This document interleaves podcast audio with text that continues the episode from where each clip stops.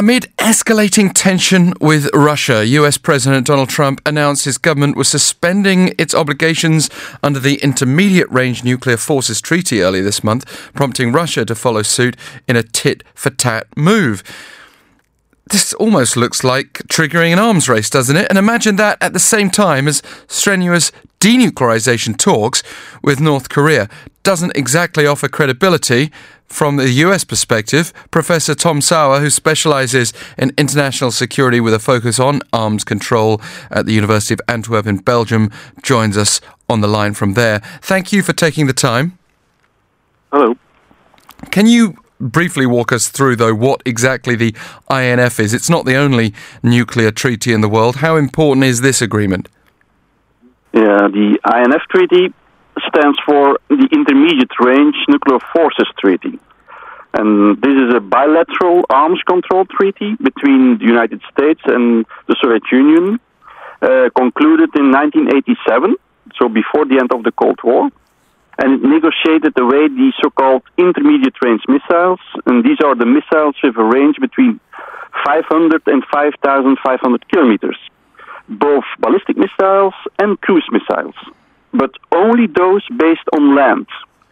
So uh, sea-launched cruise missiles or uh, air-launched cruise missiles uh, were still allowed.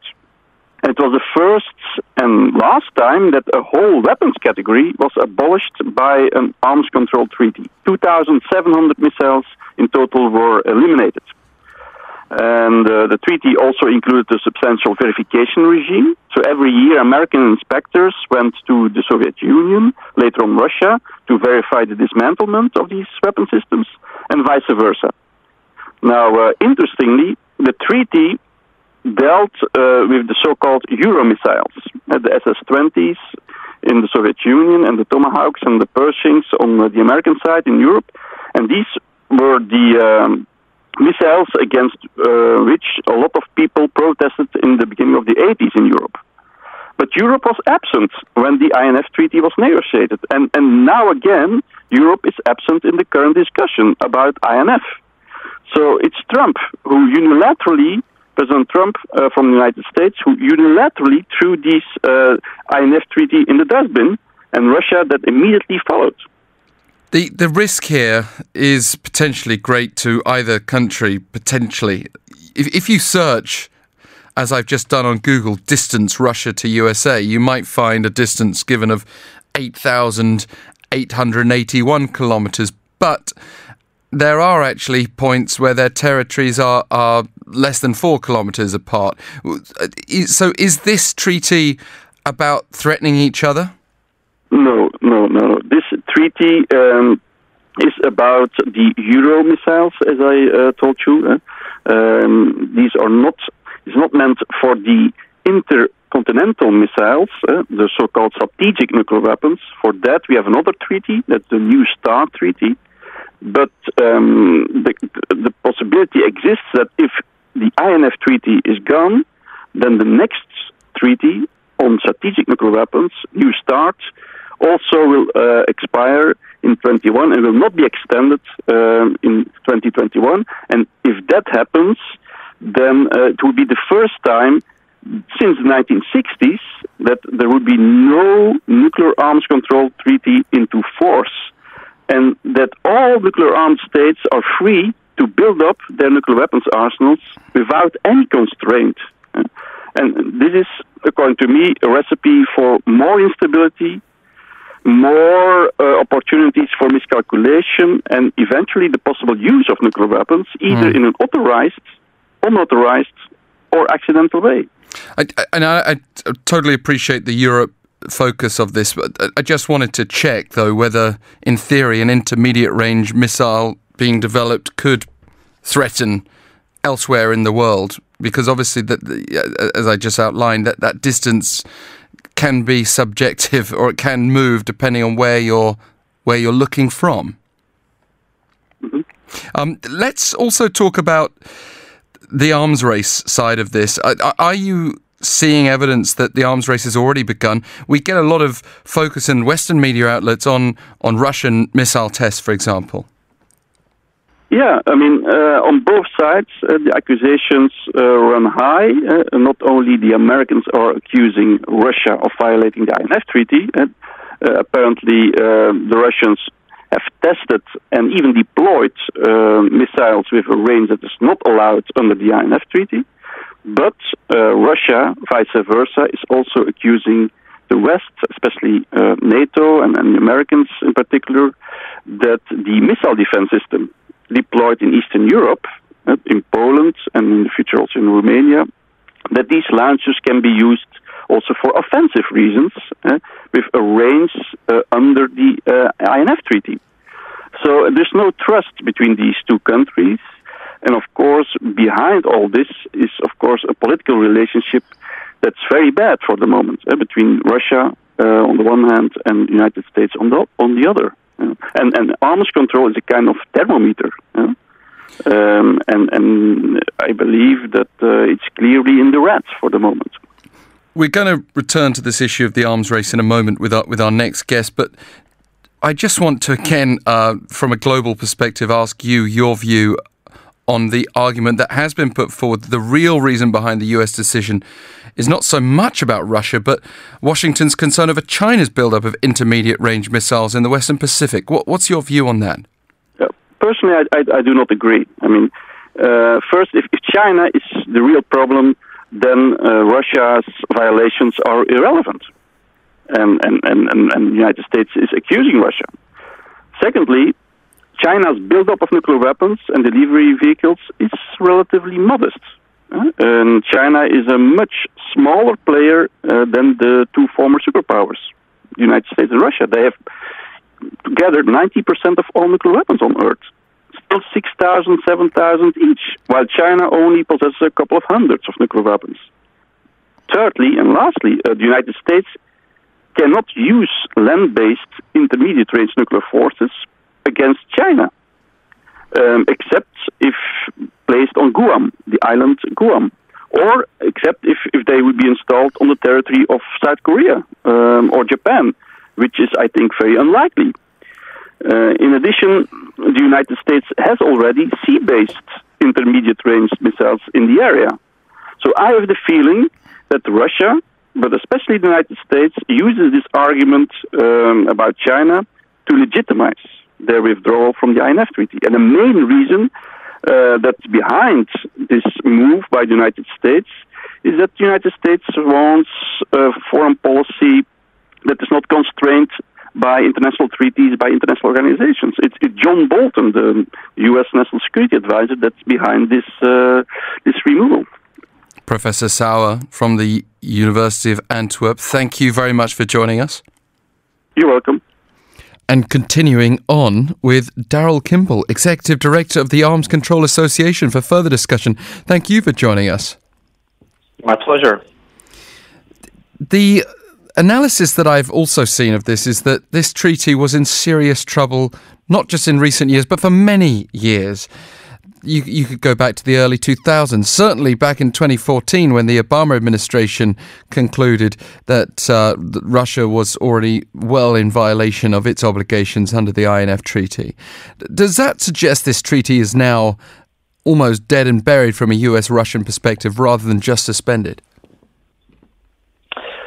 Well, I think it is highly unlikely that the United States and the Russian governments are going to take the steps that could save the treaty, that could bring Russia back into compliance with the Intermediate Nuclear Range Forces Treaty. Uh, the Obama administration uh, brought this to the attention of the Russians. Uh, the U.S. concerns about the uh, the testing of the 9M729. Uh, they brought it up in 2014, but the Obama administration uh, did not uh, provide the information that would have made the case clearer. The Russians denied that they violated the treaty. Um, at this point, I think the Trump administration and Putin's Kremlin are more interested in trying to blame the other for the demise of the treaty than they are in solving it. And so, um, as much as I regret to say it, the treaty is very likely going to be terminated in August 2nd. And you know, we, we believe it is very important for uh, European governments, uh, as well as the U.S. and Russia, to really begin thinking uh, about uh, how to prevent a new Euro missile race that would destabilize uh, the security situation in Europe um, before Russia deploys more uh, INF missiles and before the United States tries, and I think it will, to convince Europe to accept some U.S. ground based uh, intermediate range missiles. And again, you know, there is this Europe focus, but we in this part of the world would be equally concerned about how this is going to filter on, even into US discussions with North Korea over denuclearization. Well, you're right. I mean, the the INF treaty. We got to remember the INF treaty was built to deal with uh, a very unique and dangerous situation that emerged in the late 70s and 80s in Europe with the deployment of these nuclear armed intermediate range missiles. It worked very well. It destroyed 2,692 missiles uh, between 1988 and 1991. It was not designed to deal with the uh, missile proliferation problem in East Asia or in South Asia. Uh, we can't, as some have suggested, simply take the INF treaty and try to add China to the list of uh, signatories. That's not going to work. Um, so it, it is, if the treaty is terminated, it will lead to discussions and maybe some proposals from some quarters in the U.S. for the pursuit of ground launched intermediate range uh, ballistic missiles and cruise missiles to counter China. Uh, the question is, where would those go? There are very few places I can think of that would readily accept U.S. ground launched missiles that would become targets for Chinese missiles in a conflict. Uh, it is also not militarily useful or necessary for the United States to put ground launched missiles uh, in Asia when we already have very formidable air and sea launch systems to uh, to to hold at risk any targets in China that the U.S. military wants to. So it will open the door to that kind of discussion. I think uh, the governments in you know Tokyo and Seoul, elsewhere, need to be prepared for this, uh, and they um, uh, should uh, be active uh, in describing and uh, their concerns about what U.S. missile deployments in Asia would do to upset the, the regional security situation. I mean, it's it's just the scale of the U.S.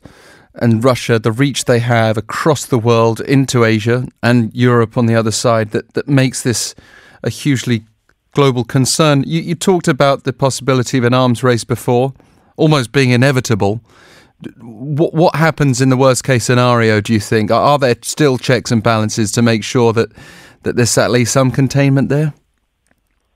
Well, I don't think a Euro missile race is inevitable. The door is open if the INF treaty is terminated in in August, which I think it will.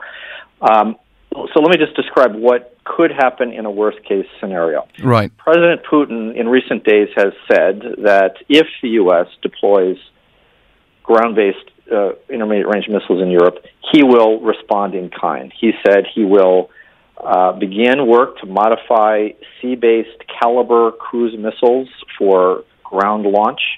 Uh, Russia could also deploy more of their non compliant 9M729 ground launch cruise missiles uh, in ways that threaten Europe.